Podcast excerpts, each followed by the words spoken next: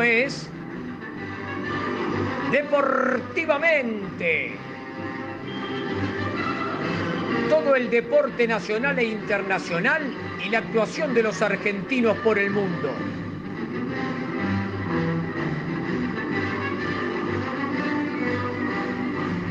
Idea y realización, DAP y asociados.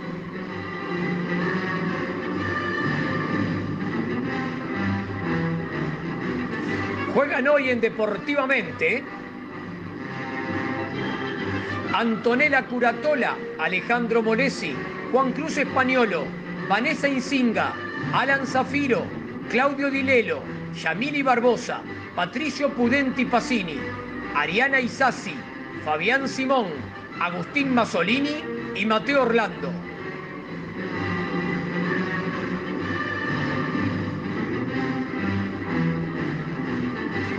Auspician este programa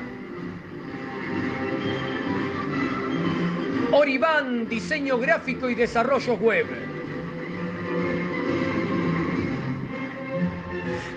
Phone SRL, la esquina del portero eléctrico. Lolita Ger, uñas gelificadas, capingel, esmaltes semipermanentes. Mason Hockey Argentina, fundas, bolsos, palos, equipos de arquero, accesorios. Deporte Argentino Plus, informaciones, reportajes, notas, fotos, videos, crónicas y estadísticas. El Club de Emprendedoras, asesoría, cursos, soluciones digitales para impulsar tus emprendimientos. RNI Consultores Independientes, equipo especializado en telecomunicaciones, energía, medio ambiente y seguridad social. Aquí comienza Deportivamente por MG Radio. Adelante equipo.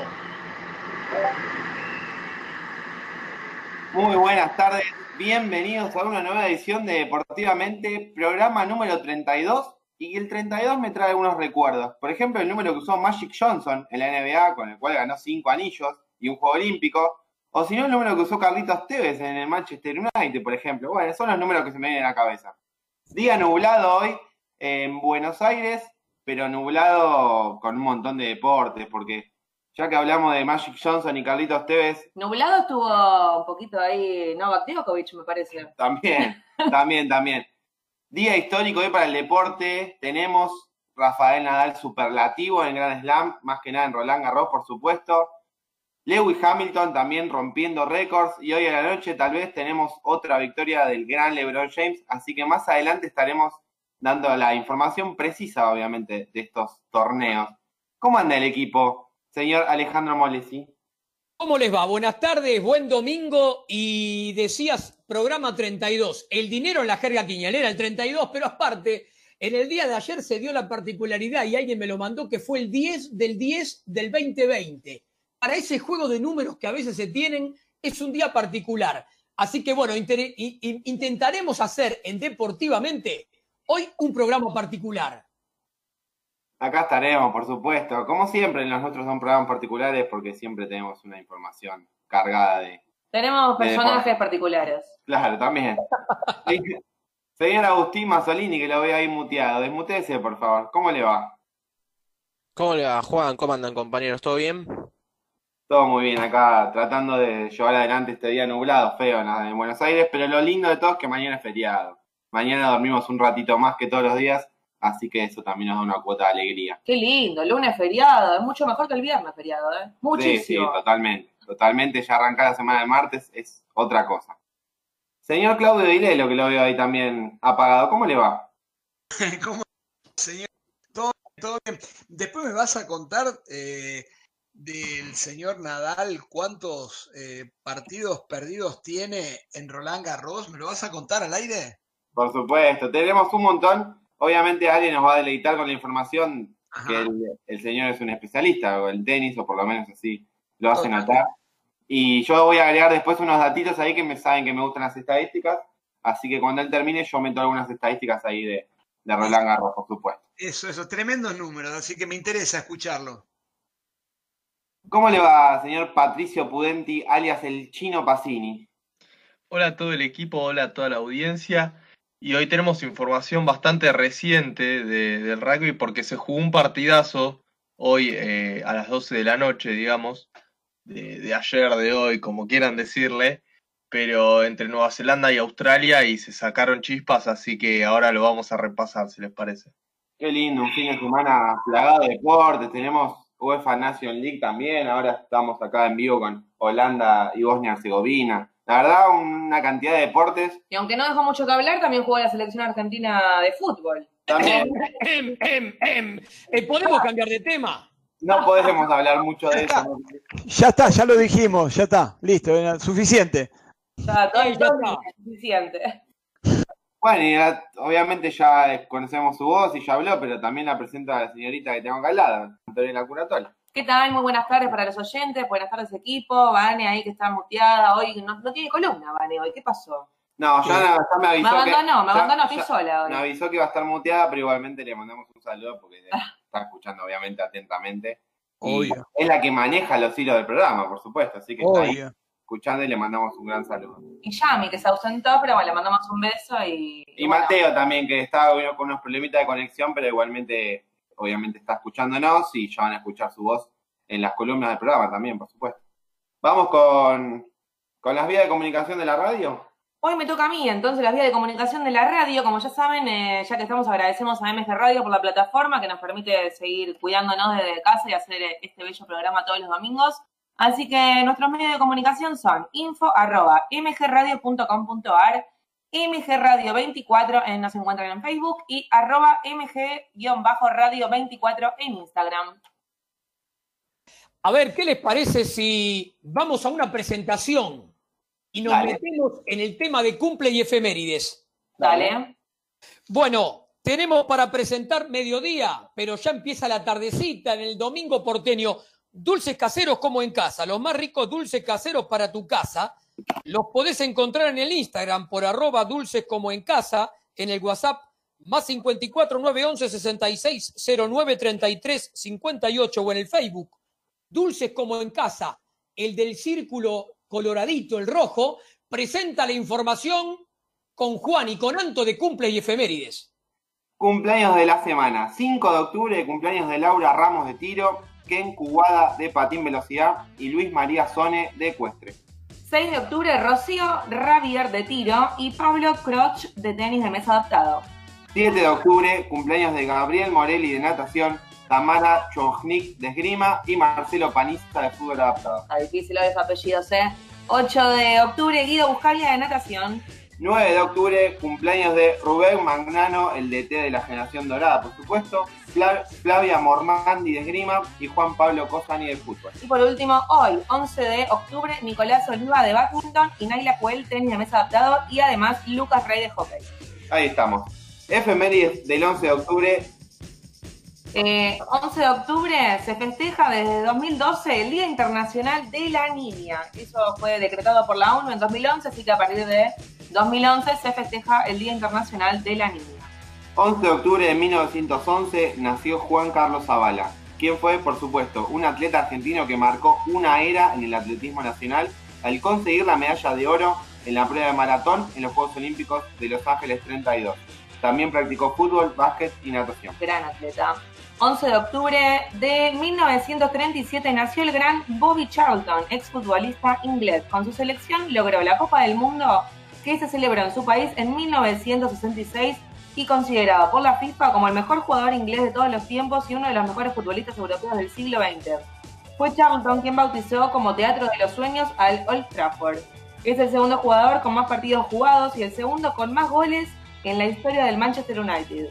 Fue uno de los supervivientes del desastre aéreo de Múnich el 6 de febrero de 1958, cuando los Diablos Rojos regresaban a Inglaterra después de disputar el segundo partido de los cuartos de final de la Copa de Europa ante la Estrella Roja de Belgrado, y en el que fallecieron ocho miembros del equipo. Capitaneó la plantilla formada por suplentes que logró llegar a la final de la FA Cup ese mismo año. 11 de octubre de 1965 murió Roberto Cherro, futbolista argentino que se desempeñaba en la posición de delantero. Es uno de los grandes goleadores de la historia del fútbol argentino y máximo goleador de la historia de Boca, con 218 goles hasta que fue superado por un tal Martín Palermo en el año 2010. Quiero decir que cuando el Titán alcanzó, lo alcanzó a Cherro con 218 goles, yo estaba en la cancha. Fue un Vélez Boca que terminó 4 a 4, seguramente lo recuerdo. También logró la medalla de plata en los Juegos Olímpicos de Ámsterdam 28 y el subcampeonato en la Copa del Mundo de 1930.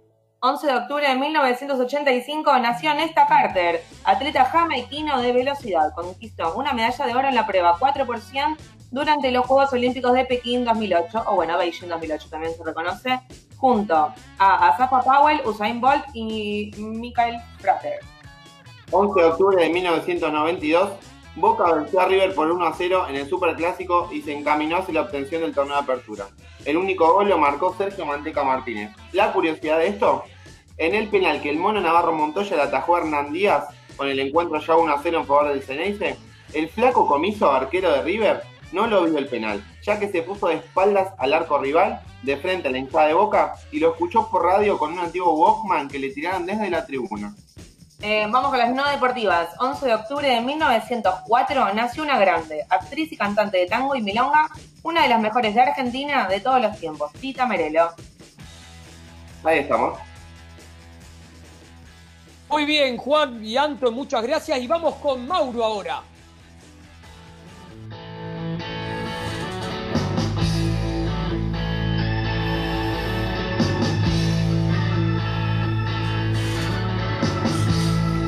Auspician deportivamente por MG Radio. Oriban, diseño gráfico, desarrollo web. En una era donde estar presente es lo más importante, nos encargamos de mostrarte en el mundo. No pases desapercibido, estás ahí mostrate, el mundo te espera. Sitio web www.horjpcortaan.com.ar Petphone SRL, la esquina del portero eléctrico. Todo lo que buscas para soluciones en redes, encontrarlo en un solo lugar. Presidente Perón 999, esquina Ecuador, Ciudad de Buenos Aires. Envíos a todo el país. Sitio web www.petphone.com.ar Uñas gelificadas, capín gel, esmaltes semipermanentes. Lolita Ger. Entra a Facebook y buscala por su propio nombre. Lolita Ger. WhatsApp más 54 911 3757 2809. Lolita Ger. Todo lo que buscas para practicar hockey césped lo tenés en Mason Hockey Argentina. Fundas, bolsos, palos, equipos de arquero, accesorios. ¿Jugás al hockey?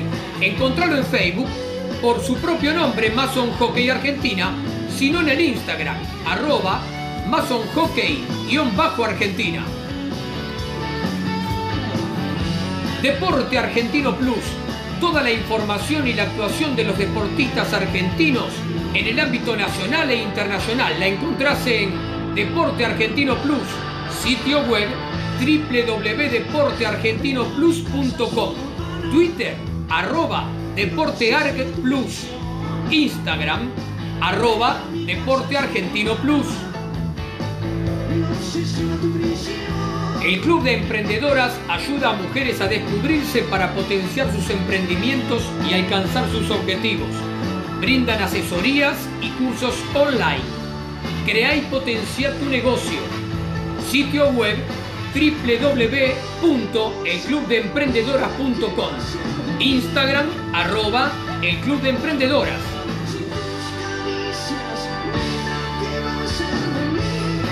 RNI Consultores Independientes. Equipo especializado en telecomunicaciones, energía, medio ambiente y seguridad social.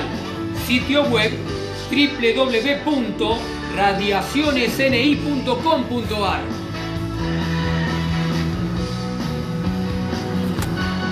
Panes artesanales La Raíz Pan.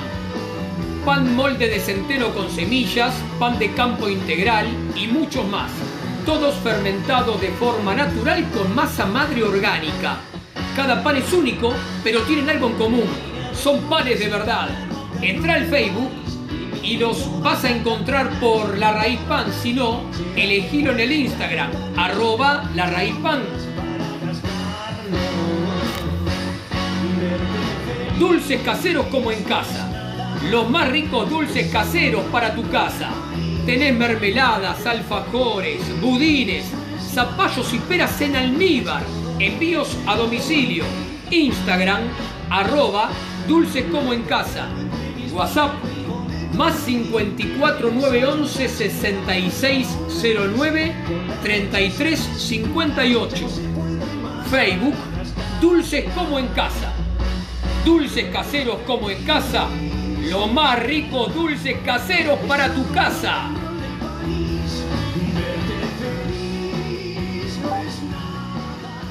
Bueno, volvemos entonces con el resumen deportivo de nuestro programa número 32. Arrancamos con el rugby, además de la info que tiró el chino ahí cuando lo saludamos. Tenemos algo del torneo sudamericano de cuatro naciones. Sudamérica Rugby dio a conocer los árbitros que dirigirán los partidos del torneo Cuatro Naciones que se llevará a cabo en la ciudad de Montevideo los días 17, 21 y 25 de octubre. Los árbitros argentinos Nehuen Jauri Rivero y Damián Schneider serán los representantes nacionales en la competencia que tendrá Argentina 15 como uno de los participantes, junto a Brasil, Chile y Uruguay. Caboa Ricardo de Brasil y Frank Méndez de Chile serán los otros jueces. Damián Schneider es abogado y comenzó en el rugby, en el club de Rosario, el All Resian, a los 17 años. Una lesión cervical lo obligó a dejar de jugar y ahí se decidió por el referato. Ha estado en diferentes etapas del circuito mundial de Seven y en competencias de la UAR. Por su parte, Nehuen Jauri Rivero se inició en este deporte en La Plata Rugby Club y es estudiante de medicina. Ha dirigido la final de la URBA en 2019 y estuvo presente en los Juegos Panamericanos de Lima 2019 y en tres etapas del circuito mundial de Seven, entre otros. Nos metemos en el hockey sobre césped femenino. Las Leonas en Cariló. Como ya algo comentáramos en el programa de Sobre la Bocha, luego de la concentración que se llevó a cabo en la ciudad de Pinamar semanas atrás, las Leonas están ahora realizando su segunda concentración de cara a los Juegos Olímpicos de Tokio 2021, esta vez en Cariló para seguir sumando estímulos físicos. El plantel realizó un test PCR como parte de los protocolos a cumplir y todos dieron negativo. El domingo pasado, un total de 27 jugadoras conjuntamente con el cuerpo técnico se instalaron en un hotel de la ciudad balnearia para realizar los entrenamientos bajo la modalidad de burbuja sanitaria. Así el grupo solo se mueve desde el alojamiento a los campos de entrenamiento en transporte propio y sin contacto con los vecinos de la ciudad. Tras un tiempo de 13 días, el plantel tiene previsto retornar a la ciudad de Buenos Aires el próximo sábado 17. Vamos con el tenis, porque no solo ocurrió Roland Garros. El Tenis Challenger de Barcelona el Challenger Tour 80 de Barcelona se jugó en el complejo Sánchez Casal Leotrón, Catalonia. Ah, mierda. Con 48, 44.820 euros en premio y sobre arcilla. ¿Cuántos pesos? Mucho. En el cuadro principal entraron Francisco Cerundolo y Facundo Bagnis y se le sumó Andrea Colarini, quien llegó desde el quali y si bien Renzo Olivo no clasificó, también pudo ingresar al torneo por la ausencia de un jugador que renunció antes del inicio. En primera ronda, Andrea Colarini le ganó al ecuatoriano Gómez por 7-6 y 7-5 y Facundo Bagnis al portugués Domínguez por 7-6 y 6-4, mientras que Olivo y Cerúndolo perdieron en primera ronda. Mientras que Colarini triunfó en dos primeros compromisos y por cuartos de final eliminó al español Muñar, que era el primer preclasificado del torneo. De esta manera, Andrea Colarini pasó a la semifinal del torneo donde se enfrentó con, a la final del torneo donde se enfrentó con el español Carlos Alcaraz. El primer set fue para Alcaraz, 6-3. En el segundo estaban 5-5 y el partido se suspendió. Luego en la reanudación que se produjo esta semana, ganó 7-5 el español. Vamos con el handball femenino. ¿Qué pasó con las selecciones juvenil y junior? En una comunicación oficial emitida por la Federación Internacional de Handball, se dio a conocer la decisión de postergar para la temporada 2021 la disputa de los campeonatos del mundo juvenil femenino que se iba a realizar en Croacia y el Mundial Junior femenino que estaba previsto en Rumania. Las selecciones argentinas están realizando entrenamientos, las juveniles en el estadio de Ferrocarril Oeste bajo las órdenes de Martín Duau y las juniors a través de videollamadas con la coordinación de Hernán Ciso. En los próximos días se definirá cómo continuarán los trabajos. Vamos con el atletismo, Campeonato Mundial de Carretera. La World Athletics lanzará un nuevo evento global en 2023. El Campeonato Mundial de Atletismo en Carretera, como parte de los cambios de calendario aprobados en la reunión más reciente del Consejo que dirige la entidad. Los campeonatos de carrera por carretera abarcarán los campeonatos mundiales de medio maratón de atletismo existentes, pero también contarán con los campeonatos mundiales de 5 kilómetros como un nuevo evento y podrían incluir otras distancias, como una milla en la carretera en el futuro.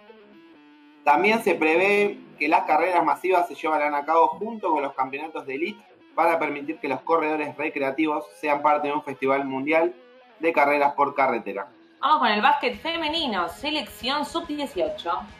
Desde el pasado lunes 5, un total de 12 jugadoras sub-18 de la zona del AMBA, a quienes se le sumó Julieta Ale de la selección mayor, comenzaron los entrenamientos en el CENAR. En estos días se están agregando dos jugadoras más, sub-18, y otras dos de la mayor que son Luciana de la Barba y Camila Suárez. La actividad del grupo elegido por el entrenador Gregorio Martínez está organizada con trabajos físico-técnicos en el microestadio y rutina física por grupos en el gimnasio y está prevista hasta el viernes 30 de octubre. El plantel se prepara con vistas al Premundial Sub-18 que se desarrollará entre el 6 y 12 de diciembre en Colombia. Ciclismo, Campeonatos Mundiales Máster. En medio de la celebración del Campeonato Mundial de Ruta en Imola 2020, la Unión Ciclista Internacional aprobó varias sedes de certámenes mundialistas para los próximos años. Entre ellas, se dispuso que Villa Langostura, en Neuquén, recibirá al Mundial Máster en el 2022 y en el 2023. La máxima entidad del ciclismo mundial estableció el objetivo de recuperar su calendario habitual, iniciando el 2021 con el Tour Down Under en Australia y compitiendo hasta octubre, cuando el Tour de Guangxi en China ponga punto final al calendario. Guangxi. Además, hay que marcar que dentro del calendario proyectado están los Juegos de Tokio y el Mundial de Ruta que hará entre el 19 y el 26 de septiembre en Bélgica. Y ahora sí, el turno de ellos. Hockey sobre césped masculino. Los Leones en Cariló. Luego de semanas de trabajo en el CENAR, tras el retorno a los entrenamientos y bajo la conducción del nuevo entrenador Mariano Ronconi, secundado por Javier Braña y Lucas Rey, quien hoy cumple años, los Leones se trasladaron a Cariló donde realizarán, están realizando, mejor dicho, una concentración durante nueve días como parte de la preparación para los Juegos Olímpicos de Tokio 2021, donde ya están clasificados. El plantel conformado por 15 jugadores y el cuerpo técnico realizaron el test como parte de los protocolos a cumplir y luego que todos arrojaron resultado negativo, viajaron a la ciudad balnearia con el fin de realizar entrenamientos bajo la modalidad, otra vez, modalidad, de burbuja sanitaria, respetando el protocolo respectivo, al igual que las leonas, quienes se encuentran allí desde el domingo pasado 4 de octubre. El equipo solo se volverá desde el alojamiento a los campos de entrenamiento en transporte propio y sin contacto con los vecinos de la ciudad, igual que las chicas. Regresarán a la ciudad de Buenos Aires el próximo sábado 17. Otro torneo de tenis, el Challenger de Parma. Está desarrollándose el Challenger Tour 125 Internacional y Tenis Emilia Romagna en Parma, sobre arcilla y con 132.280 euros en premio. En el cuadro principal entraron los argentinos Federico Del Bonis y Juan Ignacio Londero, mientras que Juan Pablo Ficovic y Marco Trungeliti no pasaron el quali, pero Ficovic entró al torneo por ausencia de otro jugador clasificado. El primer clasificado era el estadounidense Tifou, luego el Londero y el serbio Jere. Sin embargo, el cordobés Londero perdió en el debut y Ficovic ganó dos partidos y perdió en cuartos de final.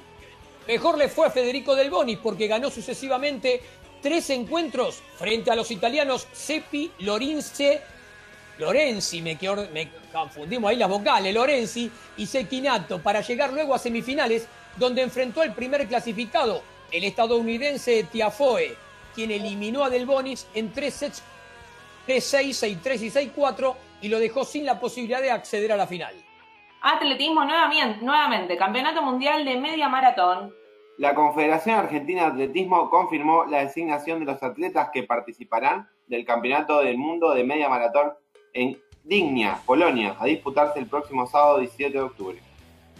Los atletas designados son Joaquín Arbe, Ayana Ocampo, Marcela Gómez y Florencia Borelli. Los mismos partieron hoy rumbo a Polonia junto a los entrenadores Jorge Basírico y Leonardo Malgor. Todos los atletas estuvieron entrenando en sus respectivos lugares de residencia. Como es de imaginar, esta participación mundialista exigió una serie de tramitaciones debido a la situación de la pandemia y las mismas fueron realizadas por la Confederación Argentina de Atletismo. El atleta Eulalio Muñoz, que inicialmente estaba incluido en el grupo, participará en el Maratón de Valencia el próximo 6 de diciembre y los demás lo harán en maratones previstos en febrero del 2021 para continuar así su preparación para los Juegos de Tokio. Bien, ahí ya terminamos con el eh, resumen deportivo de, de la semana, porque bueno, pero tenemos mucha más información, así que quédense prendidos a, a MG Radio con Deportivo. Eh, a ver, Juan, Anto, vamos. ¿El chino estás ahí con el rugby? Acá estamos. ¿Sí? Le vamos a dar sí. para adelante con el rugby, dale. Dale. Bueno, porque se jugó el primer partido de la Bledisloe Cup en Nueva Zelanda, en Wellington, y fue un partidazo. Empataron en 16 Nueva Zelanda y Australia. Australia con un plantel completamente renovado de lo que fue el Mundial de Japón eh, y se plantó con posesión de pelota más que, más que el equipo de Nueva Zelanda y, y también eh, en campo rival estuvo mucho tiempo, así que le hizo un partidazo que casi lo gana. El partido duró 89 minutos, 9 minutos más que, el tiempo normal de un partido que termina a los 80. Los tries eh, los hicieron Jordi Barrett y Aaron Smith por el lado de Nueva Zelanda y Marika Koroibete y Filippo Daugunu por el lado de, de Australia.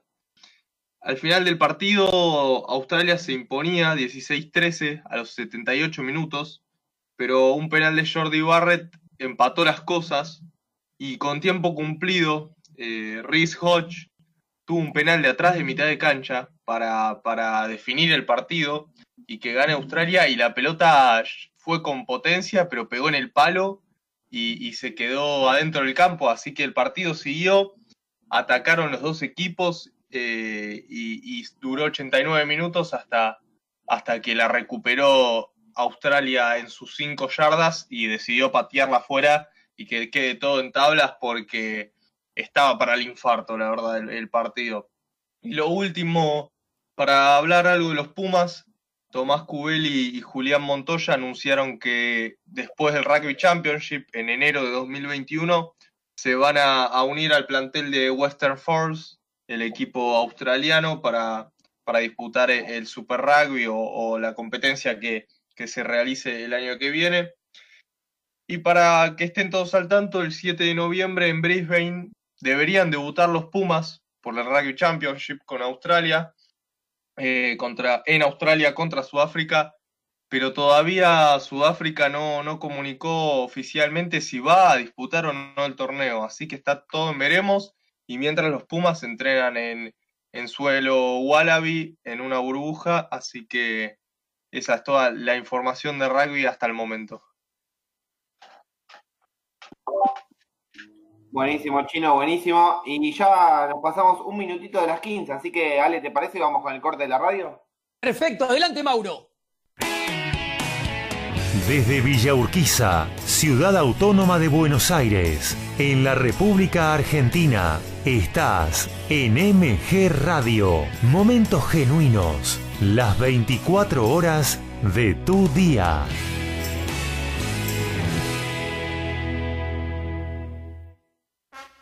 El Círculo de Entrenadores Personales te ofrece un plan a tu medida. Entrenamiento para la salud y para deportistas de alta competencia. Comunicate en nuestra página en Facebook, Círculo de Entrenadores, arroba Professional Trainer, Círculo de Entrenadores Personales y viví mejor.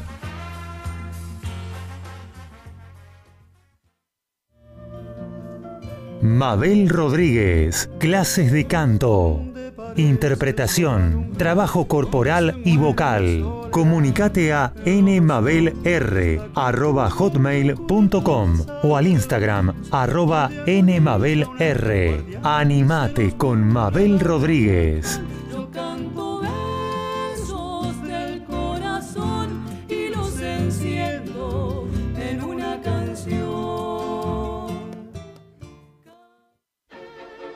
En Generación Memes comentamos sobre esta forma de decir, opinar y pifiarla de lo lindo en las redes sociales. Generación Memes, un poco de luz más allá de la pantalla, con Pablo Mateusi y Bocha Resnick, todos los lunes a las 19 horas por MG Radio. Abre la disco. Un viaje al pasado con música que para vos está siempre presente. Abre la disco. El programa que todas las semanas llega a tus oídos de la mano de Gustavo Rubín. Abre la disco. Un momento único. Un momento para vos. Un momento verdaderamente genuino. Abre la disco. Los martes a las 21 por MG. Los sentimientos, las sensaciones viven en MG Radio. Solo para románticos les propone un viernes diferente. Conduce Ezequiel y lo disfrutan todos. Solo para románticos. Los viernes a las 19 horas por MG Radio. Para cuidar tu cuerpo y mente, MG Radio tiene el programa que vos esperabas. El Templo del Alma, con Diego Esteban y un destacado equipo de profesionales. El Templo del Alma, los viernes a las 21 horas en MG.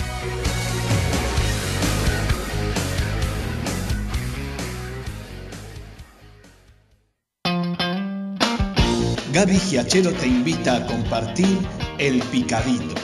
Deportes y buena música. Escuchalo todos los sábados de 11 a 13 en MG Radio, la radio de Villurquiza.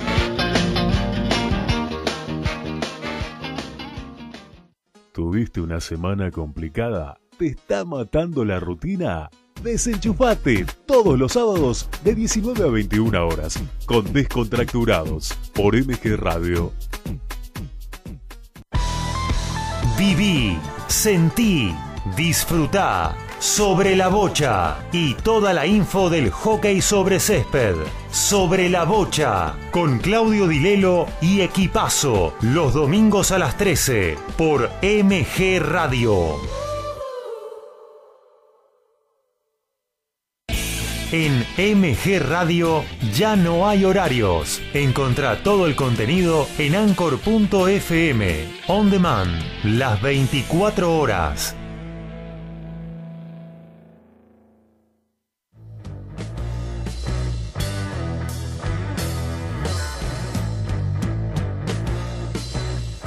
Viví momentos genuinos.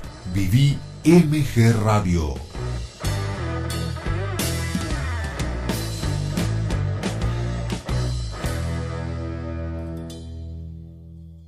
Quince horas, seis minutos.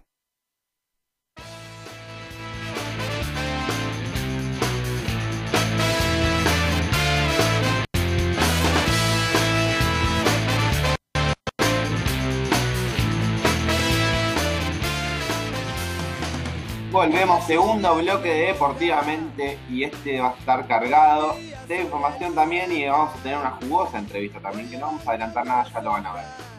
¿Qué te parece, Alex, si vamos con qué pasó? A saber qué pasó con la NBA esta semana. Está picante la NBA, che. ¿Parece que hagamos una presentación cortita? Dale. Presenta la información de la NBA Betfon SRL, la esquina del portero eléctrico. Todo lo que buscas para soluciones en redes, encontrarlo en un solo lugar. Presidente Perón 2999, esquina Ecuador, Ciudad de Buenos Aires, presenta la información de la NBA. Segunda semana de las finales de la NBA y el titular es Renació el juego, el fuego de la Florida. Partido número 3, Miami 115, Los Ángeles 104. Como dijimos en el programa anterior, el partido se disputó ese mismo día, el domingo por la noche. Finalmente ni Dragic ni Adebayo jugaron por lo que ya muchos dábamos por cerrada la serie, con un posible 3-0 arriba para los Lakers.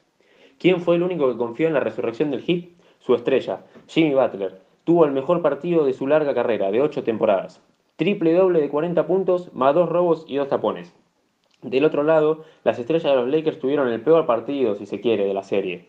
LeBron 25 puntos y 8 pérdidas, Anthony Davis 15 puntos, 5 pérdidas. Miami, que no contaba con sus espadas de bronce y plata, logró asimismo dar un duro golpe sobre la mesa. Luego tuvimos el partido número 4, Miami 96, Los Ángeles 102. Se disputó el martes pasado. Volvió Bama de Bayo, el pivo titular del equipo que había sido nominado al jugador más mejorado del año, iba a jugar a pesar de tener un dolor en la zona baja del cuello. Sin embargo, volvió a ganar Los Ángeles. Partido normal de las estrellas de los Lakers, me parece a mi gusto que la clave del encuentro estuvo en los jugadores de rol, que por primera vez se hicieron presentes en la serie. Caldwell Pope, 15 puntos, Danny Green, 10 puntos, Kuzma, 9 puntos, entre otros. Fue un partido peleado hasta el final, hasta el último minuto no hubo claro ganador, pero al inicio del minuto 48, Anthony Davis metió un triplazo que puso el encuentro a diferencia de 9 puntos y daba ya por sentado que se ponía la serie 3-1.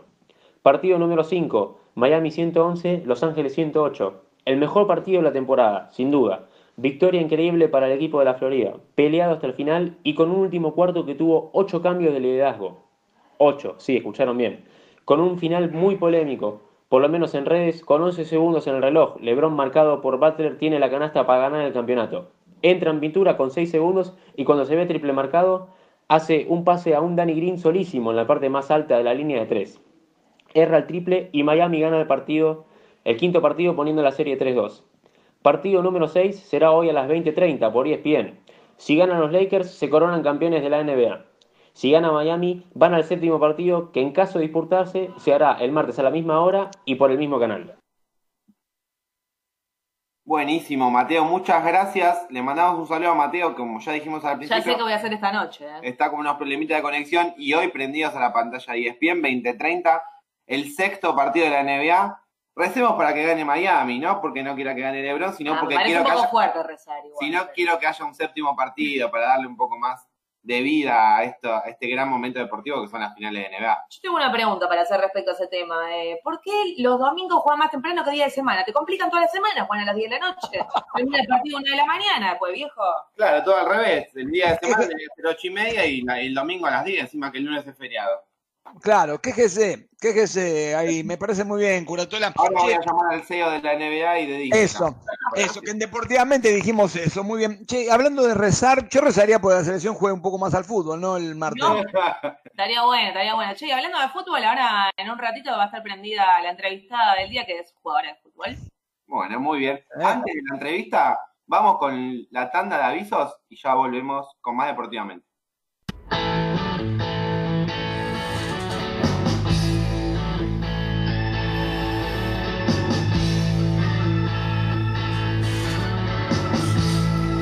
Auspician deportivamente por MG Radio. Oriban, diseño gráfico, desarrollo web. En una era donde estar presente es lo más importante, nos encargamos de mostrarte en el mundo. No pases desapercibido, estás ahí, mostrate, el mundo te espera. Sitio web www.horypcortaan.com.ar Betfone SRL, la esquina del portero eléctrico. Todo lo que buscas para soluciones en redes, encontralo en un solo lugar. Presidente Perón 2999, esquina Ecuador, Ciudad de Buenos Aires. Envíos a todo el país. Sitio web www.betfone.com.ar Uñas gelificadas, capín gel, esmaltes semipermanentes.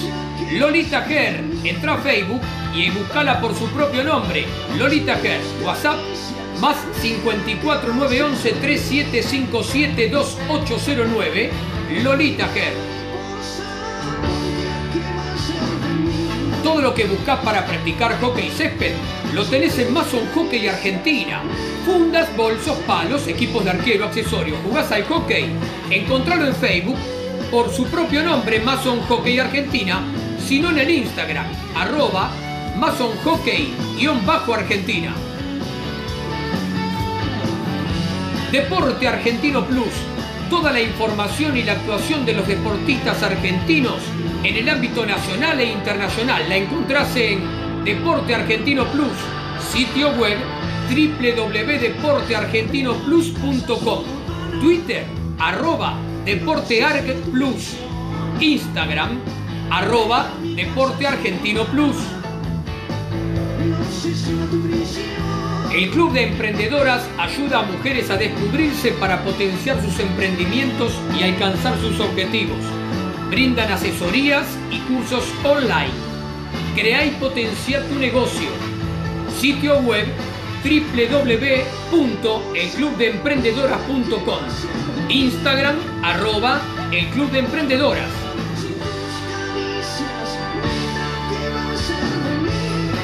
RNI Consultores Independientes. Equipo especializado en telecomunicaciones, energía, medio ambiente y seguridad social. Sitio web www.radiacionesni.com.ar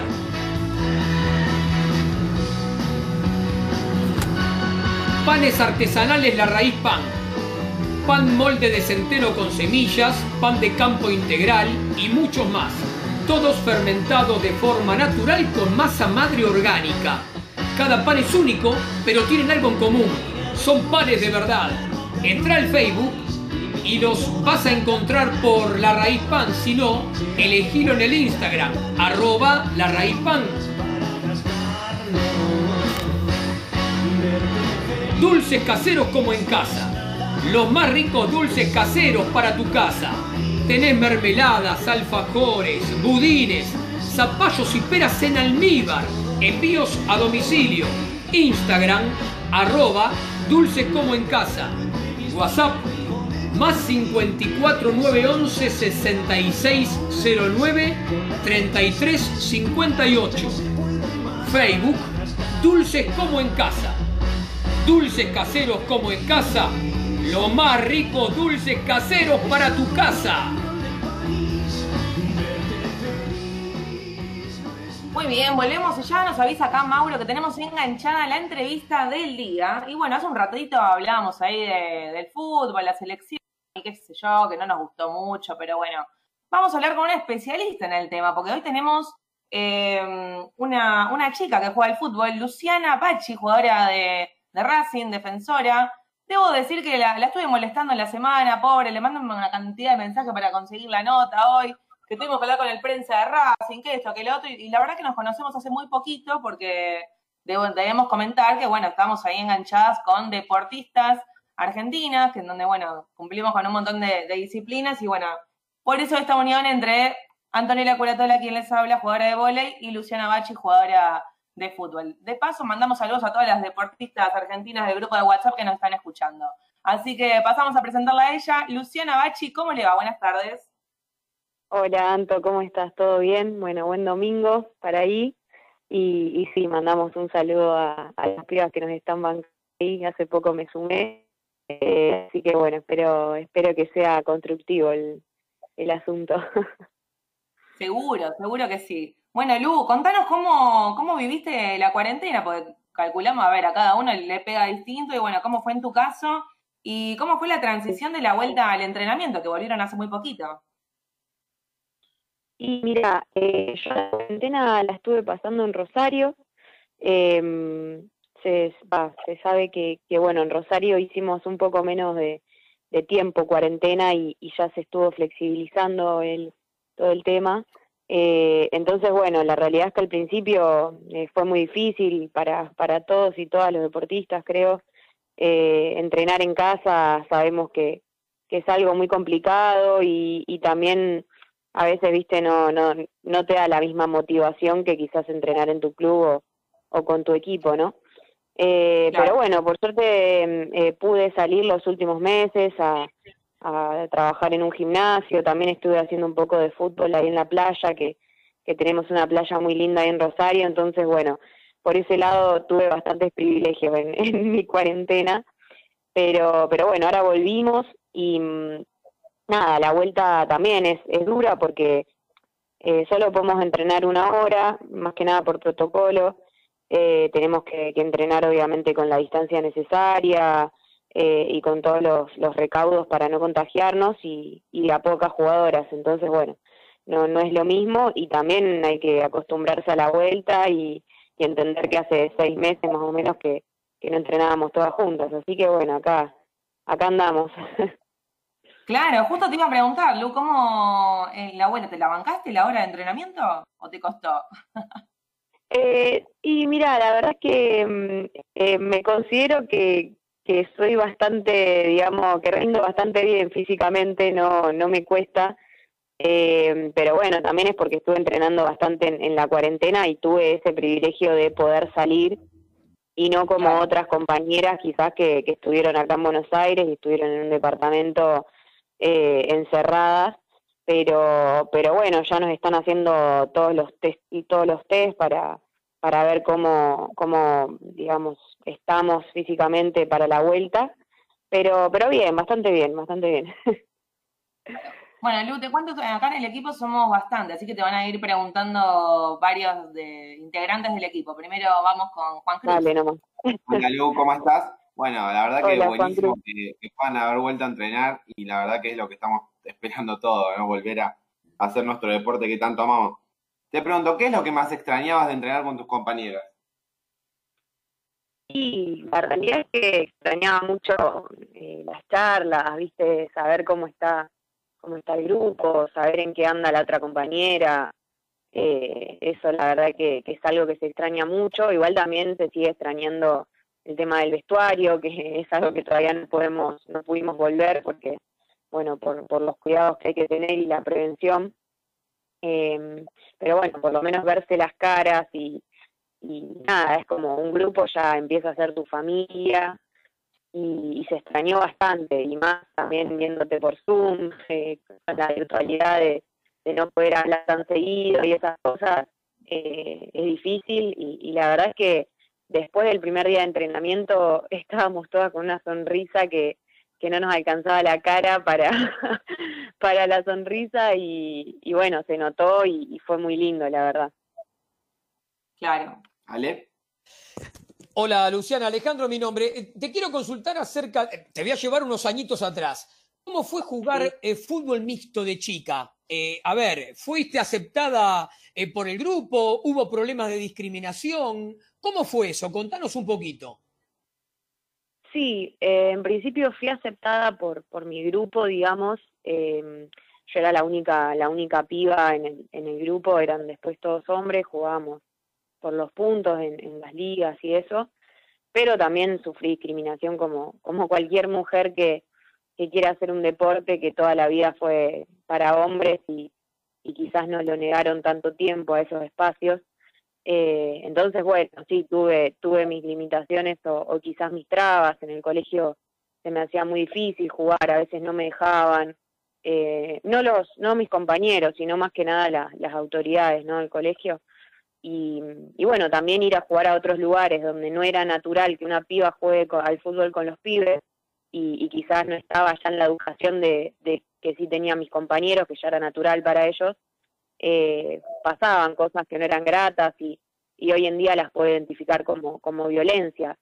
Pero, pero bueno, en ese momento eran momentos eh, muy feos y, y me quedaron grabados y justamente yo creo que todas las deportistas eh, hoy en día tenemos quizás un temperamento bastante marcado porque eh, si no lo tenemos nos hubiésemos quedado en el camino como, como muchas tantas otras mujeres que se quedaron. Claro. Seguro. Sí, eh, Lu, mi pregunta tiene que ver un poquito con, bueno, te estuvimos stalkeando un montón, no sé si te habrán llegado muchos likes de parte de, acá y los integrantes de- del equipo de Deportivamente, pero bueno, eh, nos llamó un poquito la eh. Nos llamó un poquito la atención el tema de la publicación del día previo a- al Día del Orgullo, eh, en donde es una, una publicación que invita a reflexionar y concientizar a la sociedad. ¿Cómo fue eh, tu camino personalmente hasta poder expresar libremente tu orientación sexual? Sí, la verdad es que, bueno, a mí me gusta escribir, así que e- esa, esa publicación se- sentía la necesidad de hacerla y me parece que es súper importante que las deportistas y los deportistas eh, empecemos a ocupar esos espacios de, activismo, ¿no? Porque sabemos que, que el deporte es un, es un lugar un espacio súper machista y, y muchas veces homofóbico.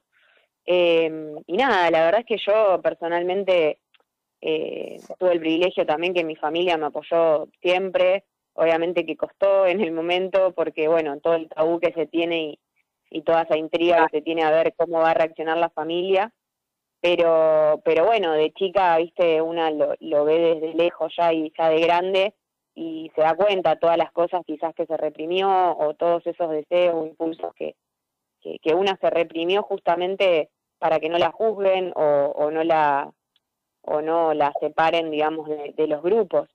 Eh, pero bueno me parece que hoy en día la homofobia mata eh, y, y es, un, es un asunto para hablar y para profundizar. Celebro también que muchos compañeros hombres eh, colegas eh, salgan del closet, por así decirlo. Justamente hoy es el Día Internacional de, de para salir del closet, eh, hoy 11 de octubre. Y, mm, y bueno, para mí es, es lo mejor que los colegas hombres lo hagan, ¿no? Porque justamente el ambiente del fútbol masculino es súper homofóbico y, y súper cerrado, así que bienvenido sea. Seguro. Bu- buenas tardes, Lu. Te saluda Agustín. Em, desde tu punto de vista, ¿en qué etapa crees que se encuentra la AFA en cuanto a la igualdad de género en el fútbol? Eh, ¿crees que van por el camino correcto? Sí, yo creo que en los últimos años se está, eh, se está, digamos, yendo por, por el camino indicado. Eh, entiendo que, que falta mucho también y que a veces eh, todas las cosas se dan por una cierta presión social y no y no simplemente porque por parte de las entidades lo hacen de manera genuina, ¿no? Eh, yo creo que para que lo hagan de manera genuina necesitamos muchas más mujeres y, y en el mejor de los casos que sean feministas o que tengan perspectiva de género en, lugares de poder y de decisión adentro de las instituciones. Si no, seguramente no se hagan de manera genuina, sino que, que los proyectos que se lleven a cabo vayan a ser por justamente por presiones sociales, como fue la semiprofesionalización del fútbol. Si no hubiese sido por MACA y no hubiese sido por, por todo el movimiento de, de mujeres que está eh, haciendo mucha presión, yo creo que esto no hubiese pasado. Entonces me parece que, que hace falta más mujeres ahí en esos lugares, sin duda. Hola Lu, buenas tardes, soy Claudio y te quiero preguntar eh, si practicaste otros deportes y si elegiste por alguna razón el fútbol.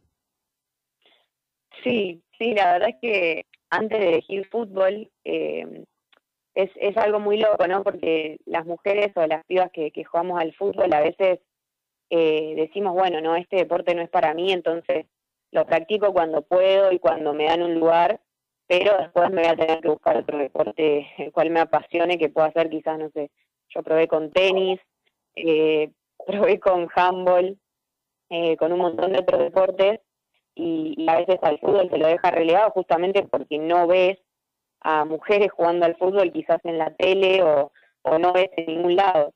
Creo que ahora igual está cambiando, pero sí, probé, probé con un montón de deportes, también hice taekwondo, eh, que bueno, tampoco es un deporte tan de mujer, digamos, pero, pero bueno, sí, después me di cuenta que, que mi pasión era el fútbol, sin duda. Lu, y ahora que nos contás que el fútbol es tu pasión, decinos además de ser una pasión, qué significa el fútbol para vos y qué lugar ocupa en tu vida. El fútbol hoy en día es mi vida, eh, y la verdad es que siempre lo fue, siempre tengo una familia muy futbolera, mi papá fue futbolista, eh, ahora también está involucrado en el fútbol desde, desde el lado de la medicina o, de, o del tema de dirigencial, va, de técnico. Eh, pero bueno, hoy en día el fútbol es mi vida y, y también siento que, que es una manera de, de sentirse eh, quizás parte de algo y sentirse un activista en, en tu deporte, ¿no? Y, y me parece que eso es lo más importante, que, las jugadoras empecemos a darnos cuenta que, que tenemos que ocupar un papel fundamental de cambio eh, y, y empezar a luchar por las cosas que faltan, ¿no? Entonces creo que es un, es un- es un estilo de vida, básicamente, ser futbolista y, y feminista, así que sí, es mi vida, sin duda. Luciana, eh, sí, Luciana, eh, primero agradecerte que en su momento te haya sumado a Racing. Y Ah. segundo, ¿cómo fueron las sensaciones de firmar el primer contrato? Uy, mira, em, yo la realidad es que estaba viviendo en Rosario mi vida bastante alejada del fútbol, lo tomaba como un hobby, eh, tenía mi trabajo de oficina, trabajaba en una agencia de turismo, eh, entrenaba cuando tenía tiempo, iba al club a pasear más que nada y jugaba los fines de semana por hobby también. Eh, y bueno, una vez la vine a ver a jugar acá Estefanía, Pepi, que es mi, mi compañera también de, de casa, así que convivimos y jugamos en el mismo lugar. Eh, y la fui a ver una vez y nada, el Tano, que es el técnico de Racing, eh, me dijo que, que, quería traer una cuatro, que, que quería darme contrato, eh, si podía ir a probarme un par de meses a Racing. Y la realidad es que no lo dudé, eh, fue algo bastante impulsivo porque tampoco tenía la, la, seguridad de que me iban a dar contrato sí o sí. Eh, y bueno, al otro día renuncié de mi trabajo, dejé mi departamento y, y, me vine para acá, estuve un mes a prueba en Racing más o menos, hasta que me llamaron y me dijeron un día que, que me iban a dar un contrato profesional. Y nada, la verdad es que es una alegría enorme.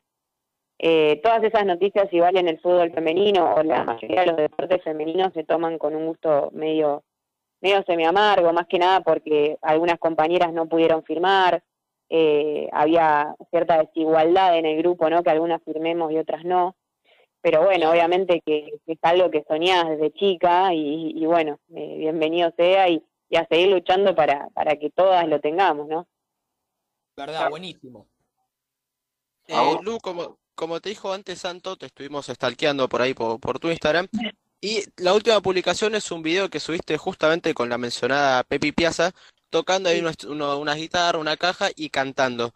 Eh, ¿Es un hobby esto que practican habitualmente o es una habilidad que, que aprendieron en, en, el aislamiento? No, no, ya hace, hace un montón que, que somos, no sé si decirnos música, Pepi sí estudia bastante guitarra y canto. Yo también estudié en su momento, pero ahora, ahora no estoy estudiando. Ella es más de, de la guitarra, el canto, a mí me gusta más la percusión, pero, pero sí, de chica he tenido bandas así con, con amigas y con amigos, eh, así que es algo que, que, hacemos siempre. Y sabemos que a nuestras amigas por lo menos les gusta que toquemos en, en, las juntadas, así que nos gusta compartirlo y que la gente disfrute, nada, eso. Lu, si tenés que elegir entre tres amigas o amigos que te dio el fútbol, ¿con quiénes te quedás? Y bueno, sin dudas con, con Pepi.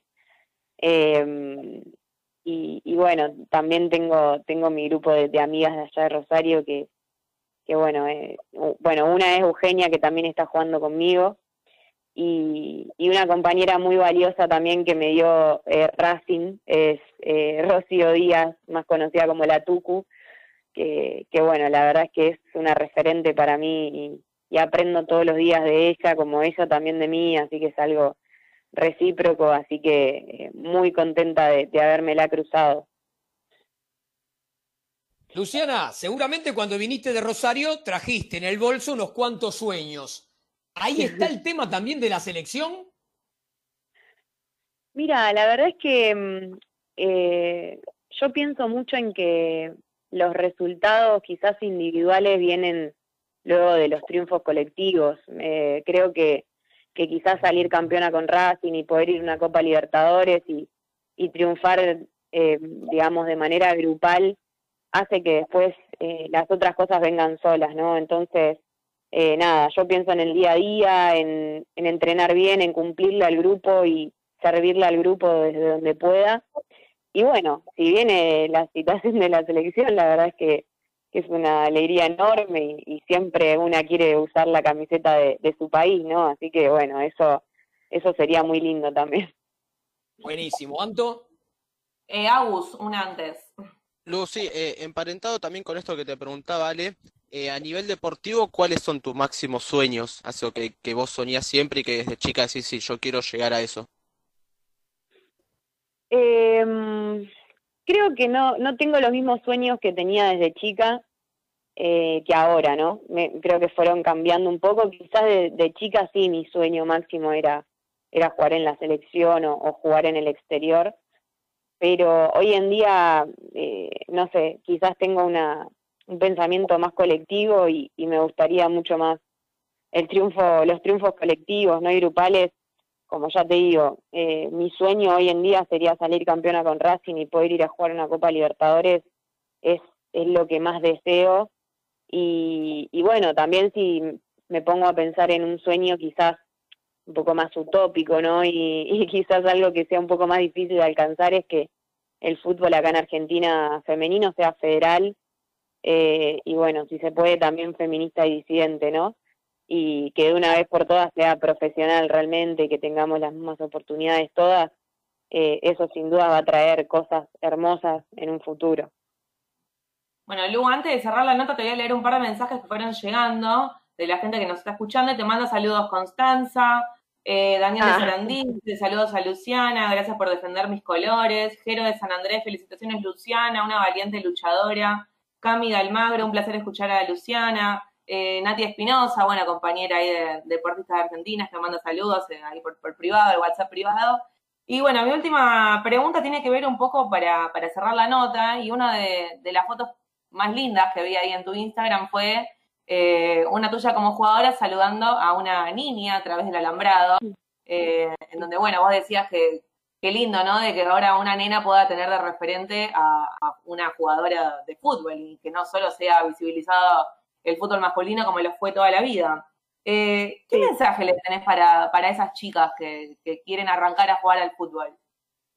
Bueno, primero gracias por los saludos y, y aguante Racing, obviamente, siempre.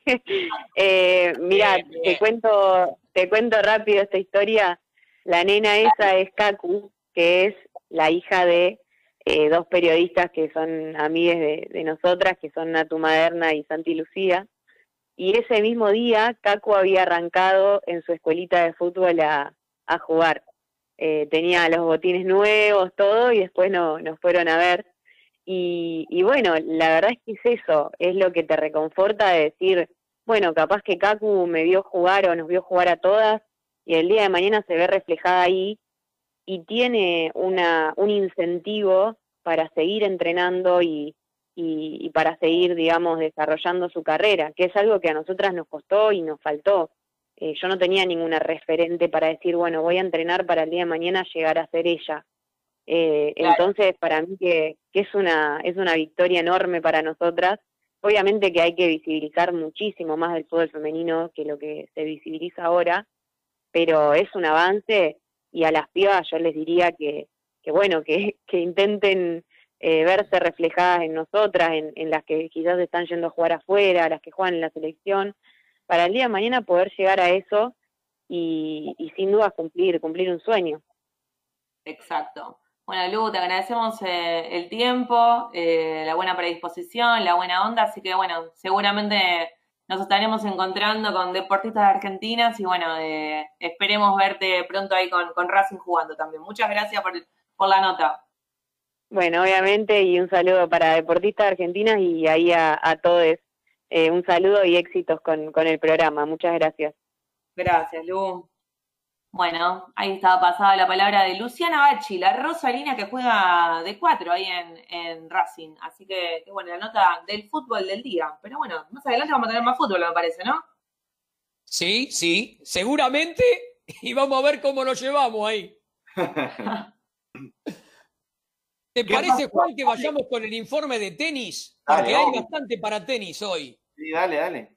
Si bien en el resumen deportivo pusimos la actuación de los deportistas argentinos en torneos distintos que se también realizaron en Europa, los Challenger, tenemos que hablar de Roland Garros, que obviamente que se llevó las miradas de todo el mundo tenístico en estos días. Vamos a arrancar por algo que habitualmente no se informa en todos los programas, pero que nosotros por contactos con los deportistas lo vamos a decir que es la categoría de tenis adaptado. En Roland Garros, el argentino Gustavo Fernández, número 2 del ranking, fue campeón en el abierto francés en el 16 y en el 19, pero esta vez cayó en la semifinal frente al británico Alfie Hewitt. Justamente este británico lo había eliminado también en el US Open de septiembre pasado. Igual Busti, en pareja con el japonés Kunieda, que es el número uno del ranking individual en tenis adaptado, habían vencido a unos franceses en semifinales y llegaron a la final de dobles, pero ahí cayeron con los británicos. ¿Cuál de los, uno de los dos era de vuelta Hewitt y el otro Gordon Reid? Así que en tenis adaptado este año no hubo torneo eh, campeón, eh, no tuvimos a Gusti campeón como fue en el año pasado. También tuvimos argentinos de Roland Garros en la categoría juniors. El torneo de Roland Garros presentó a dos argentinos muy destacados en categoría juniors. Uno, Juan Bautista Torres, que es el vigésimo tercer eh, jugador ubicado en el ranking ITF de la categoría. Tuvo cuatro triunfos en fila. Le ganó a un letón, a un ruso, a un brasileño y a un francés. En las semifinales enfrentó al suizo Stricker, pero no pudo. Ahí perdió 6-0, 5-7 el segundo set, levantó mucho, pero el tercero volvió a caer 6-0 en una hora y 22 minutos del partido. También Torres participó junto a un español en dobles, pero fueron eliminados en octavo de final. No fue el único argentino en juniors, sino que también estuvo Alex Barrena, que es el número 33 en el ranking. Jugó por primera vez un gran slam, tuvo una destacada performance porque ganó tres partidos y llegó hasta cuartos de final, que es donde perdió. Tenemos que hacer mención que en la categoría juniors, Argentina ha hecho, los deportistas argentinos, los tenistas argentinos, ha hecho historia, porque en el 84 salió campeona Sabatini, en el 86 Patricia Tarabini, en el 86 y en el 87 Guillermo Pérez Roldán, en el 95 Mariano Zabaleta, en el 99 Guille Coria y en el 2010 Agustín Velotti. Pero bueno, vamos a la frutilla del postre. Roland Garros, campeonato single, masculino y femenino. ¿Y por qué los traemos ahora al final? Porque fue una histórica jornada para el tenis argentino la del martes pasado, cuando en, instancia de cuartos de final, Schwarman y Podoroska, los dos consiguieron ganar sus compromisos y pasaron a las semifinales. Realmente fue una jornada gloriosa. Hacía 16 años que una Argentina no llegaba a semifinales igualó a otras eh, nacionales que estuvieron alguna vez en esa instancia, como Gabriela Sabatini, que lo hizo en cinco ocasiones en París, Raquel Giscafré en el 74, Paola Suárez y Clarisa Fernández. Sin embargo, en semifinales, Nadia, que enfrentó a una polaca que nos sorprendió, eh, Iga Swiatek, realmente jugó bárbaro la polaca de 19 años y ganó 6-2, 6-1 en una hora y 10. Y ayer la misma polaca le ganó a Sofía Kenning por 6-4 y 6-1 y se declaró campeona del torneo. Es la primera vez que un jugador o jugadora, en este caso polaca, gana un torneo de Gran Slam. Así que es la novena jugadora en 13 años que se fue dando en los últimos eh, torneos y la verdad igualó una marca que es la de Aranja Sánchez y la de Steffi Graf, entre otras, que ganaron el primer Gran Slam a los 19 años. Pasamos a los caballeros y así terminamos. Schwarman el otro día, el día viernes, se enfrentó en semifinales a Nadal.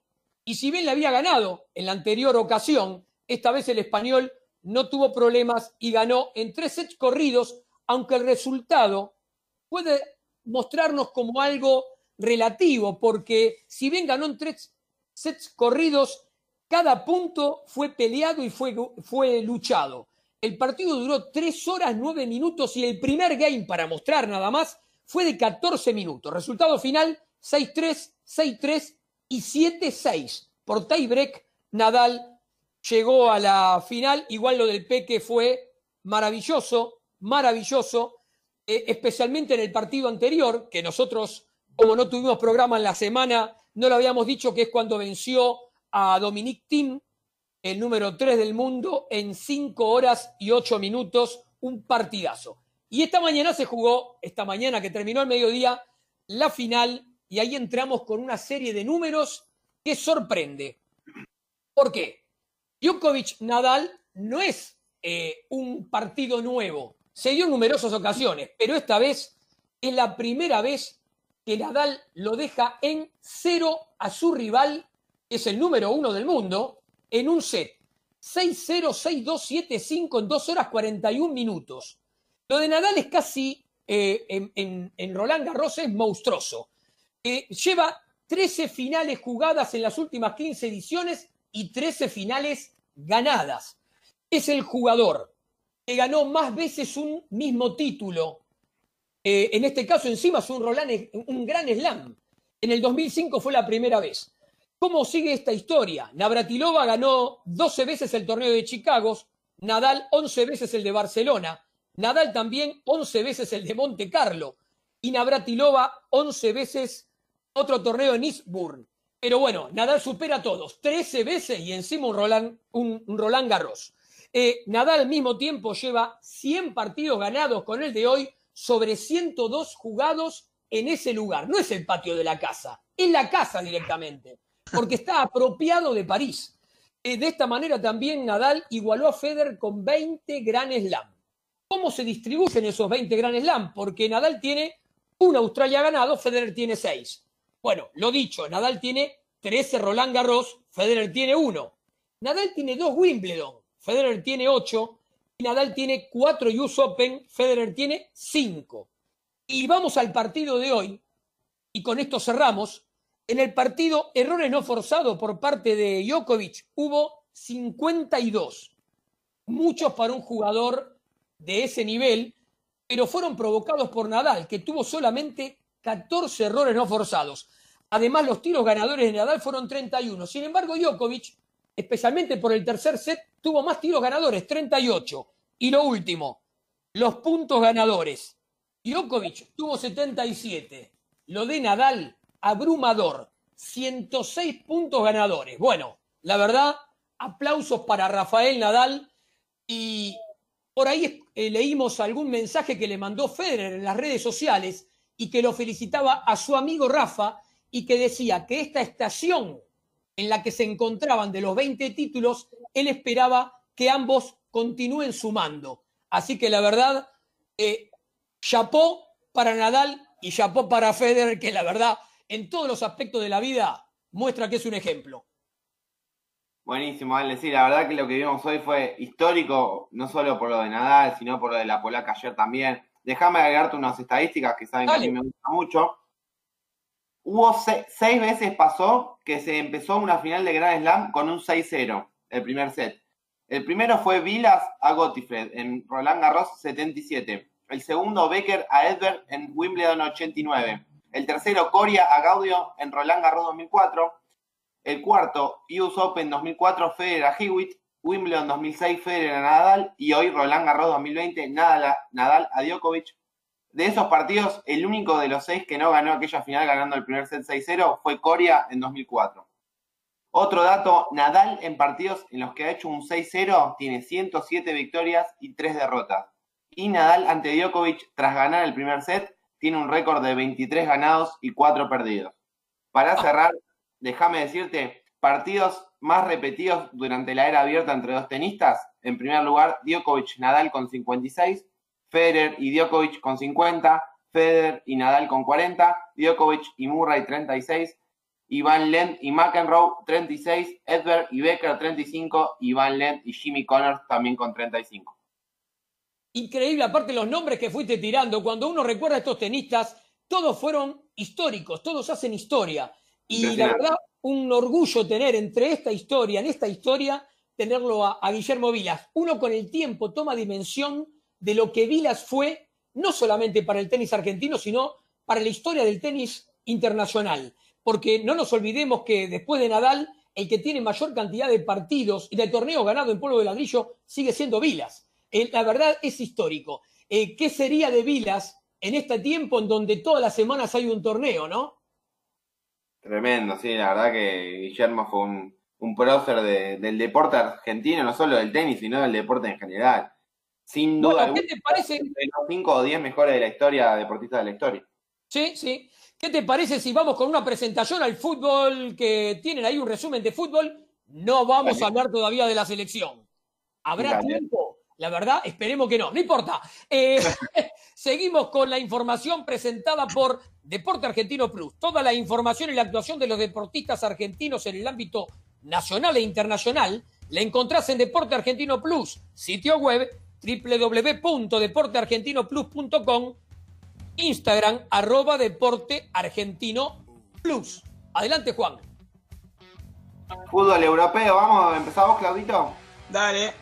Bueno, contame los goles argentos de la semana para cumplir con la rutina. Por supuesto, hay que decirlo. Messi de penal a Ecuador por eliminatoria Qatar 2022 el jueves. ¿Qué pasó en los amistosos europeos? Bien, los amistosos 7 de octubre, ¿cómo le fue a Alemania, Juan? un renovado equipo alemán que sigue sin ganar en este caso, 3 a 3 con Turquía, tercer empate seguido. Fue 1-0, 1-1, 2-1, 2-2, 3-2 y a los 93 empató Turquía con un golazo de jugada colectiva. Digno de buscarlo en las redes, hubo un gol de Draxler, llamativamente suplente en PSG. Sí, es, Italia, ¿qué pasó?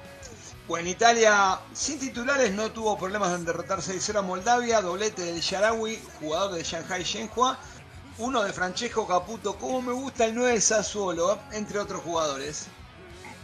Vamos con Holanda, cayó con México por la mínima. Luego del famoso no era penal, que hasta se pintó en aviones de Aeroméxico, tras el Mundial de Brasil 2014, el Tri tuvo una pequeña venganza que se quedó con el triunfo por una polémica pena máxima que concretó Raúl Jiménez. Bueno, te cuento, Espa- Dale, en España igualó un 0 con Portugal en Lisboa. Los de CR7 tuvieron las más claras, pero no lograron convertir. ¿Y qué pasó con Francia en los amistosos, Juan? Francia le propinó un 7 a 1 a una disminuida Ucrania por el COVID. Debut absoluto del medio centro del Rennes, Eduardo Camavinga, 17 años, quien fue el que manejó el equipo y convirtió un gol de chilena, que no fue lindo, pero lo usó muy bien como recurso. También debutó Aguar, el mediopunta de, del León, y también Giroud. Fue no- noticia en ese amistoso porque cumplió su partido 100 con la Blue y logró un doblete, alcanzó los 42 goles superando a Michel Platini y quedando segundo goleador histórico después de Titi Henry con 51. ¿Qué El 8 pasó? de octubre, ¿qué pasó con Bélgica? Dale. Iba ganando 1 a 0 sobre Costa de Marfil con gol de Michi Batshuayi. ¿Dónde juega Michi, Juan? ¿Y dónde va a jugar? En el Crystal Palace, papá. Vamos. Ah, bueno, y faltando dos minutos lo igualó y terminó en tablas en uno. ¿Qué pasó con Inglaterra, Juan? Inglaterra goleó 3 a 0 a Gales en Wembley. Debut, debut goleador del Calvert Lewin del Everton. Primer gol en la selección, Everton puntero de la Premier League. Así es. UEFA National League, que ahora tenemos un partidazo en vivo, Francia-Portugal, campeón del mundo y campeón de la Eurocopa. Decime qué pasó. En un ratito, ¿no? Ya, ya arrancó, ya arrancó. Ya arrancó, Bien. ya arrancó. Bien, y ayer sábado hubo fútbol por los porotos, merecido triunfo de España, de España perdón, 1 a 0 sobre Suiza, con gol de Mikel Oyarzábal. Importante triunfo también para Alemania que le ganó a Ucrania de visitante 2 a 1 con goles de Matías Hinter y León Goretzka. Descontó Marinovski del Atalanta de penal. Bien, y de esta manera España primera con 7, seguida Alemania con 5, que rompió la racha de empates, ¿no? Y también hubo fecha hoy a la mañana, hace un rato nomás terminaron en realidad. Inglaterra-Bélgica hoy en duelo de punteros que fue para los locales porque en el mítico Wembley Inglaterra ganó 2 a 1. Abrió el visitante con gol de la bestia Lukaku de penal, empató Rashford también de penal y Mason Mount desniveló para los británicos. Y Holanda visitaba Bosnia y dominaron los holandeses, pero hay que meterla en el rectangulito y no lo hicieron, por lo que tuvimos un amargo 0 a 0. Esto le viene bien a Italia, que tiene un partido de riesgo ahora, eh, que acaba de arrancar también, eh, jugando en Polonia, también ambos con la obligación de ganar, porque el que gana queda puntero. Perfecto. Para cerrar, ahora cuando termine deportivamente, nos quedamos con Francia y Portugal, como dijimos. Y también recordamos que son cuatro grupos de cuatro equipos. Los cuatro ganadores del grupo de la Liga A se clasificarán para la final de la UEFA Nation League en junio de 2021. Así es. Y eso es todo, Alejandro. Perfecto, y vamos ahora a Agustín, prepárate que te presenta RNI Consultores Independientes, equipo especializado en telecomunicaciones, energía, medio ambiente y seguridad social, sitio web www.radiacionesni.com.ar. Adelante, Agus. Gracias, Ale. Vamos con la información del freestyle rapidito. Ayer hubo Red Bull Nacional en República Dominicana. En el primer puesto fue para Éxodo Lirical, que en octavos de final venció a Rapper RCD con una réplica. En cuartos de final a Krovlik. En semifinal a MC Geral. Y la finalísima se la ganó a Limback, que se quedó con el segundo puesto. Y el tercero fue para Derek. Para la final internacional de Red Bull, que será en diciembre, que aún no se conoce fecha ni lugar, ya hay nueve clasificados de los 16 participantes. También ayer tuvimos FMS España, donde RC venció a Japo PBG en una batalla de exhibición por la ausencia de Blond eh, por problemas de salud que no tienen que ver con el coronavirus. Eh, Bennett venció a Tirpa, Sweet Pine hizo lo propio con Khan, Mr. Ego derrotó a Sasco y Gazir, que fue el MVP de la jornada, venció a Amnak. El primero manda en la liga Bennett con 9 puntos, segundo Sweet Pine con 7 puntos y tercero Gazir de cerca con 6 unidades. Hoy mismo, en este momento, se está disputando la tercera jornada de FMS Chile con Nitro versus el menor, SZ versus Teorema, Acertijo versus Joker, Tom Crowley contra Ricto y Pepe Grillo, el puntero de la tabla, con 6 puntos ante Joker. Eh, segundo lo sigue de cerca Ricto con 5, al igual que SZ con 5 unidades. Y para cerrar, eh, ayer también se confirmó que la FMS Argentina tendrá su tercera jornada el próximo sábado 17 de octubre, así que el próximo domingo en el próximo programa tendremos toda la información de la jornada 3 de la FMS Argentina. Gracias, Agus. Y panes artesanales, la raíz pan, que tenés el pan molde de centeno con semillas, el pan de campo integral y muchos más, todo fermentado de forma natural con masa madre orgánica. Entrá al Facebook, encontrás por La Raíz Pan o elegilos en el Instagram, arroba La Raíz Pan, presenta la información de la Fórmula 1.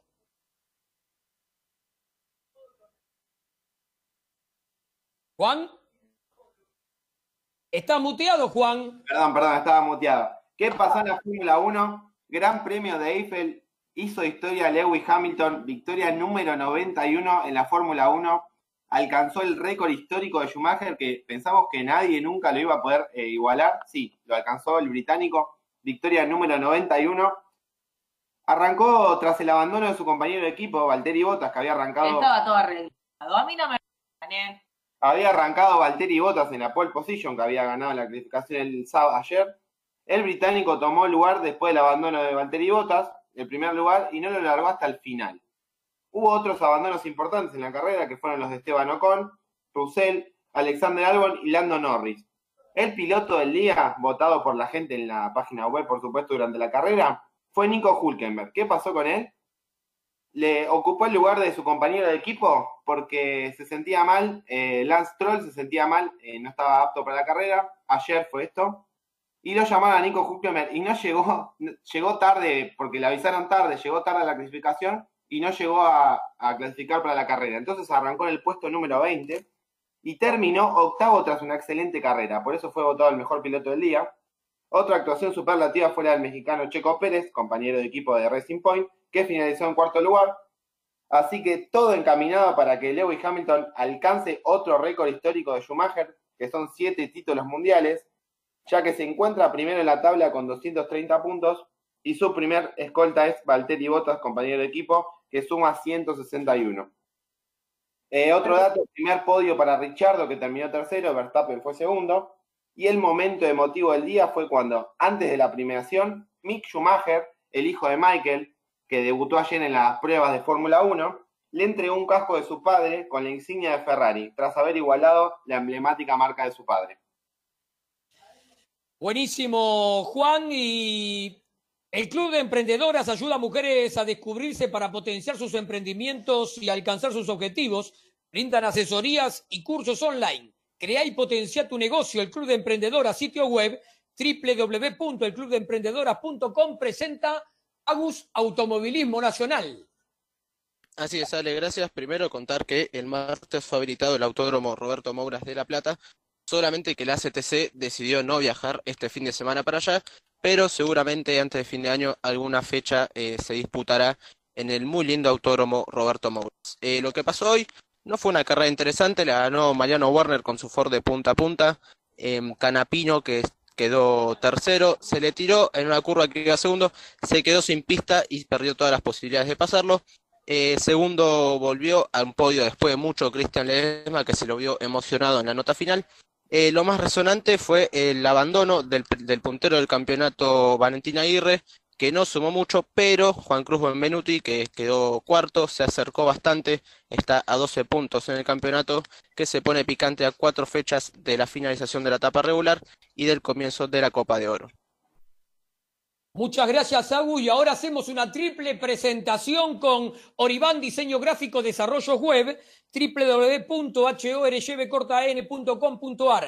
www.horyvcortan.com.ar. Mason Hockey Argentina con todo lo que buscas para jugar hockey césped en el Instagram, arroba Mason Hockey-Argentina. Y Betfone SRL, la esquina del portero eléctrico, www.betfone.com.ar presentan la NFL. Por fin estrenamos Informe en Deportivamente, llega la NFL, el fútbol americano a la radio. Perdón a los futboleros argentinos que nos escuchan, pero bueno, se llama fútbol americano y no tiene otro nombre. Eh, la NFL es una liga que este año cumplió 100 años de historia. El 20 de agosto de 1920, 11 equipos fundaron lo que se llama la American Professional Football Association, en español Asociación Profesional de Fútbol Americano. Con los años, el deporte ganó popularidad y nuevas franquicias se incorporaron a la liga para llegar a 32, como se mantiene hasta hoy. La NFL nació como tal en una fusión que hubo entre dos ligas en 1966, la AFL y la propia NFL, que se estaba comiendo la liga que había nacido en los años 20.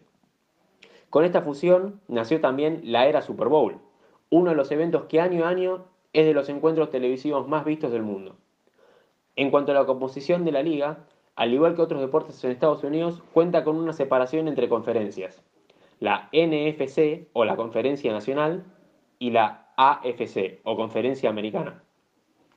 Estas a su vez se dividen en cuatro divisiones, norte, sur, este y oeste, con cuatro equipos en cada división, sumando así los 32 que dijimos antes. En cuanto al formato, todos los equipos juegan 16 partidos esparcidos en 17 semanas. Una de esas semanas es de descanso, o como se conoce como bye week. A, temporada, a postemporada clasifican los primeros de cada división y después hay 6 espacios para los 6 que tengan mejor récord, los mejores segundos, como, como diríamos. La postemporada es como el resto de las ligas estadounidenses. Los dos mejores equipos de cada conferencia se enfrentan en el Super Bowl. Pero bueno, algunos se preguntarán, ¿Juegan 17 semanas de las 52 y monedas totales que tiene un año calendario? Técnicamente sí, pero la NFL también tiene muchísima preparación de, de pretemporada. El Super Bowl se juega la primera semana de febrero y la temporada regular recién empieza la primera semana de septiembre. Estamos hablando de 7 meses en el medio. ¿Por qué es así? Los entrenamientos grupales empiezan en mayo. Al ser uno de los deportes más famosos del mundo, se requiere de muchísima preparación física de antemano y de elaboración de tácticas y jugadas. Pero más adelante en el informe futuro seguiremos expandiéndonos y metiéndonos más a fondo en este deporte que todavía no llega a la Argentina. Muchas gracias. El informe de Mateo y Lolita Ger, uña gelificada, capping gel, esmaltes semipermanentes, el WhatsApp va 54 911 3757 2809 y dulces caseros como en casa. Los más ricos dulces caseros para tu casa en el Instagram, arroba dulces caseros como en casa, presentan el final del programa. Dale, Juan. Sí, respondo rápido una pregunta de un oyente que dijo en qué, preguntó en qué puesto va a quedar el Peque Yuama. Mañana, lunes, que se actualiza el ranking, el Peque va a quedar, va a pasar del puesto 14 al octavo puesto del ranking ATP al sumar 720 puntos por haber quedado entre los cuatro mejores. Y la primera vez que llega a estar entre los días, ¿no? Sí, por supuesto, primera vez que el Peque está en top 10 de tenis y probablemente nadie esté en el 48. ¿Queda algún mensaje por decir, Anto? No, nos felicitan por el programa, mandan saludos a Agustina, Ezequiel, Martina, eh, Leti, María, Fer de Montecastro, eh, Israel de Ballester. Así que, bueno, ahí algunos saluditos que quedaron de la nota con Luciana. Gracias a todos por, por sus mensajes. Cerramos con Argentina le ganó angustiosamente o pobremente o tristemente 1 a 0 a Ecuador con el gol de penal de Messi, que podemos discutir un día y medio si fue penal o no, creemos que sí, pero el martes juega con Bolivia a las 5 de la tarde. A ver, cortísimo, ¿qué pensamos? Tengo un miedo bárbaro de Bolivia en la altura del martes que no te, no te puedo explicar después de haber visto lo que fue la selección el otro día, que era como el programa, el capítulo de los Simpsons, el medio se la toca del centro, el centro, así todo el partido igual, hubo muy poca llegada de gol, la verdad mucha que. Mucha queja, mucha queja al jugador argentino. Un embole, los jugadores no se paraban de quejar de, que los tocaban, la verdad. Esperemos que cambie porque así no nos va a ir muy bien en las eliminatorias. Vamos a hacer una promesa al aire. El programa que viene vamos a dar un rato para, después de ver la actuación de Argentina con Bolivia, discutir un poco la actuación en las eliminatorias. ¿Les parece? Dale, podemos dejar ahí una, una historia en Instagram, a ver, para que la gente conteste y opine también. Dale, el domingo que viene entonces deportivamente por MG Radio a las 14.30 con todo el equipo. ¿Les parece a todos que nos encontremos ahí? Acá estaremos. Abrazos. Chau. Chau. Chau, chau. Desde la ciudad autónoma de Buenos Aires, República Argentina, transmite